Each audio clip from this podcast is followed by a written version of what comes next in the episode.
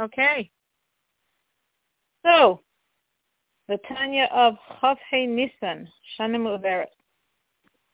For the past two days, we've been giving thoughts to think, basic thoughts, to create a basic fear. Hashem is watching you. Hashem is measuring every step you take. Hashem is analyzing your heart and your mind. That was two days ago.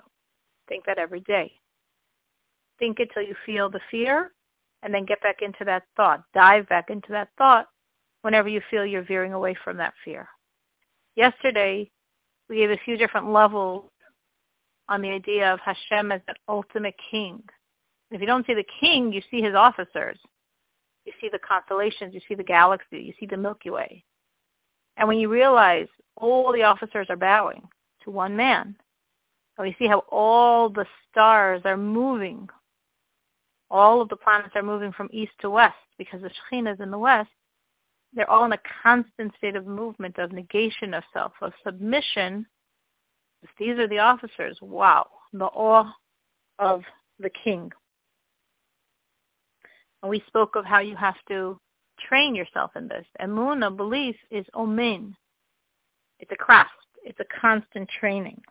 And today, concluding the chapter, we speak of the idea of Kabbalah's Omach Shemayim that it's a yoke that you have to place on yourself. You have an obligation to accept a yoke, the yoke of heaven, just like you have an obligation to accept upon yourself the yoke of allegiance to the king. Well, why should I do that? Because look what Hashem is doing for you.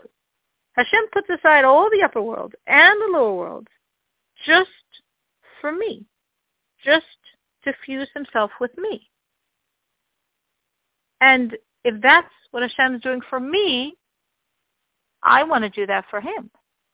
I want to accept his kingship upon me. And ultimately, as we'll discuss in chapter 49 at length, I want to put aside everything for him, though he's putting everything aside for me. I want to express this bittul. The Rebbe says, when you're davening Shemona Esrei, and of course Shemona Esrei is the height of our negation of self to God. That's why we stand with our feet together like the angels, all the rest of the prayers we're supposed to say loud enough that our voice can be heard. We're not supposed to say it in an audible whisper. Shemona Esrei, the Amida, we say very quietly. We're supposed to hear it, but no one else should be hearing it. Why are we whispering it? Because it says if someone would talk loudly at that point, it's like it's like arrogance. How could you be so close to God and have your voice be so loud when instead you want to hear his voice? So I accepted upon myself the yoke of heaven when I said Shema. And then I accepted in actuality, in action, every time I bow by Shemona Esrei.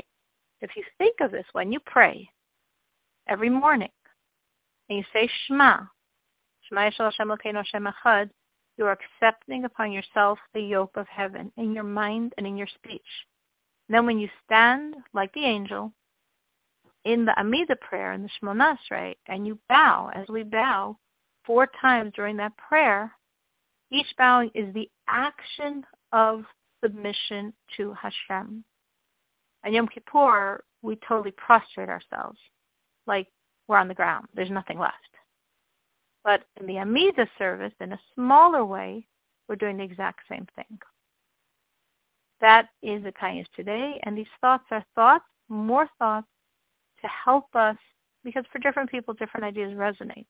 Maybe it was today's ideas, maybe it was yesterday's, maybe it was the day before, maybe it was earlier in this chapter, maybe it was last chapter. Between chapter 41 of chapter 42, you have lots and lots of thoughts to think to feel that basic fear of God. And you're supposed to think whatever works for you every day to really every day train yourself in fear of God. And then you live a different life because your life is founded on a fear of God.